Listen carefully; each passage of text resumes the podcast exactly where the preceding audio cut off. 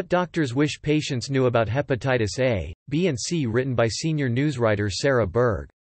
Published on May 19, 2023. Viral hepatitis is a global epidemic that affects millions of people worldwide. But the tricky part is that infections with the hepatitis viruses may not show symptoms, causing many to be unaware they have this condition. In fact, many people who have acquired viral hepatitis do not realize they are infected. And while many patients with an acute infection fully recover after a few weeks, others develop chronic infections.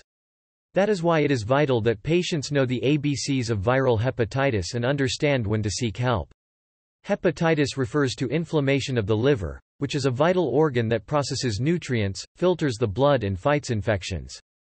The most common types of viral hepatitis in the U.S. are hepatitis A, B and C in 2020. There were 19,900 infections with hepatitis A in the U.S. According to the Centers for Disease Control and Prevention, CDC. The good news is that hepatitis A does not cause chronic infection and is easily prevented with a safe and effective vaccine that is recommended for all children at age 1, and for adults who may be at risk. For hepatitis B, there were about 14,000 new infections and about 880,000 adults with chronic hepatitis B fortunately. Hepatitis B can also be prevented with a vaccine that is recommended shortly after birth and for all adults 19 to 59 years old, and older persons with risk factors. With hepatitis C, more than half of people who become infected with the virus develop a long-term, chronic infection that can lead to liver disease and liver cancer. In 2020, there were about 66,700 new hepatitis C infections, says the CDC. The AMA's What Doctors Wish Patients Knew series provides physicians with a platform to share what they want patients to understand about today's healthcare headlines. For this installment, Leslie Miller, MD, Medical Director of the Grady Liver Clinic and Professor of Medicine in the General Internal Medicine Division of the Emory University School of Medicine, took time to discuss what patients need to know about viral hepatitis. Cases are alarmingly on the rise. When I first started treating hepatitis C in 2004, I used to say the incidence is down, the prevalence is down. We're just dealing with this existing population of people with hepatitis C who may or not be aware of their status, said Dr. Miller. But that's all changed now with the opioid epidemic. Cases are alarmingly on the rise, particularly among young people. So, among 20 to 40 year olds, we see cases rising the most, she added, noting that, we can't get a handle on the hepatitis C epidemic without actively testing and treating in these groups. This also adds to why the life expectancy in the U.S. has seen a drop and, that was really the impetus behind the change in CDC's screening recommendations, Dr. Miller said.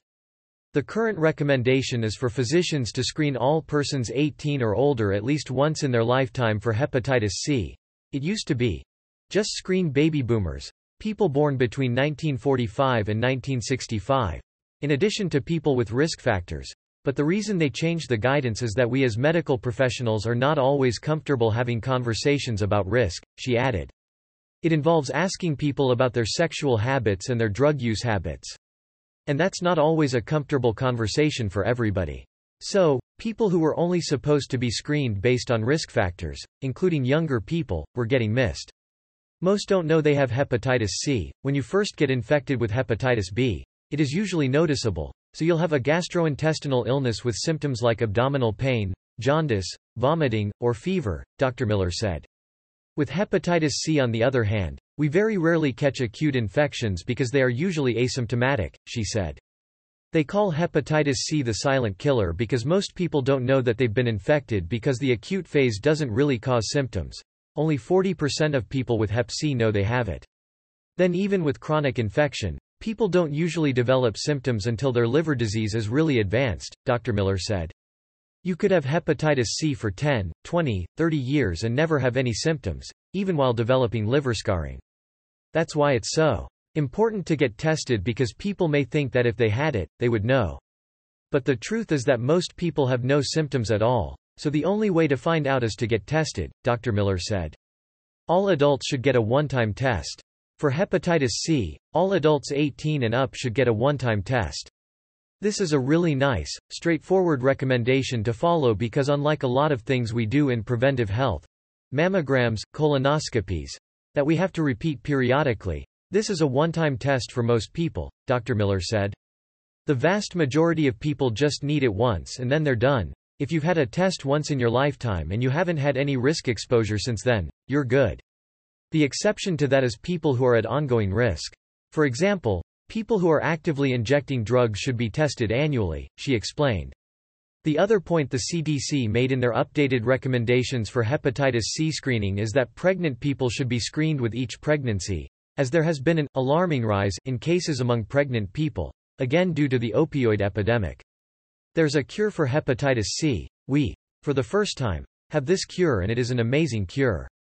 The medications, called direct-acting antivirals, cure more than 95% of people with a simple 8 to 12 week course that's really easy to tolerate, said Dr. Miller. When you imagine the burden of hepatitis C, 2.4 million Americans are affected. But now there's a cure for this chronic disease, it's pretty miraculous. Unfortunately, when the medications first came out, they were super expensive. About $90,000 for a 12-week course of medication or about $1,000 a pill, she added.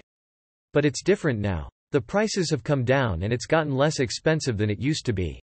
Medication access can still be a challenge, but there are solutions. In the population I work with, about half of our patients are uninsured. But even for patients without insurance in our clinic, we're able to treat them through patient assistance programs, Dr. Miller said. For insured patients, there is a prior authorization process, so it's burdensome, but we can access medications for nearly all patients. Sometimes the biggest issue is accessing somebody who can provide that treatment, not necessarily accessing the medications themselves, she said. Treatment improves health outcomes. It turns out treating hepatitis C does more than just improve liver disease. There's a study that just came out in JAMA where they looked at close to 250,000 people treated with direct-acting antivirals for hepatitis C. And not only did treatment decrease overall mortality and liver-related outcomes, but it improved outcomes from non-liver-related diseases as well. For example, hepatitis C treatment, improved outcomes with diabetes, chronic kidney disease, cardiovascular disease and non-liver cancer, she said. It was really amazing evidence in a well-done study that curing hepatitis C not only improves liver outcomes, but it improves other health outcomes as well. Hepatitis C reinfection is possible. That's why it's really important for folks who are at ongoing risk for infection, meaning people who are actively injecting drugs and sharing equipment, to get treated, and we should use harm reduction strategies to lower the risk of reinfection, Dr. Miller said. It's a really important priority population for us to treat because we can't eliminate hepatitis C. Which is our goal, without treating everybody. Lower your hep C risk. For people who are at highest risk for getting infected, or reinfected, we really try to counsel them about how to make that risk as low as possible, Dr. Miller said. So, if you're injecting, don't share equipment and do utilize syringe exchange programs or any avenue you can to basically ensure that you're not using anything contaminated with somebody else's blood. Don't share razors or toothbrushes. You can't get hepatitis C through casual household contacts like sharing cups, plates, forks, kissing, hugging, shaking hands, Dr. Miller explained. But you can get it in ways that you may not think. So, because it's passed through the blood, even microscopic blood can be a risk for transmission. For example, we recommend not sharing razors or toothbrushes, Dr. Miller explained. If you have hepatitis C and somebody uses an item which could have microscopic blood on it, that could be a route of transmission. Use barrier protection with sex. Hepatitis B and C can be sexually transmitted, Dr. Miller reiterated.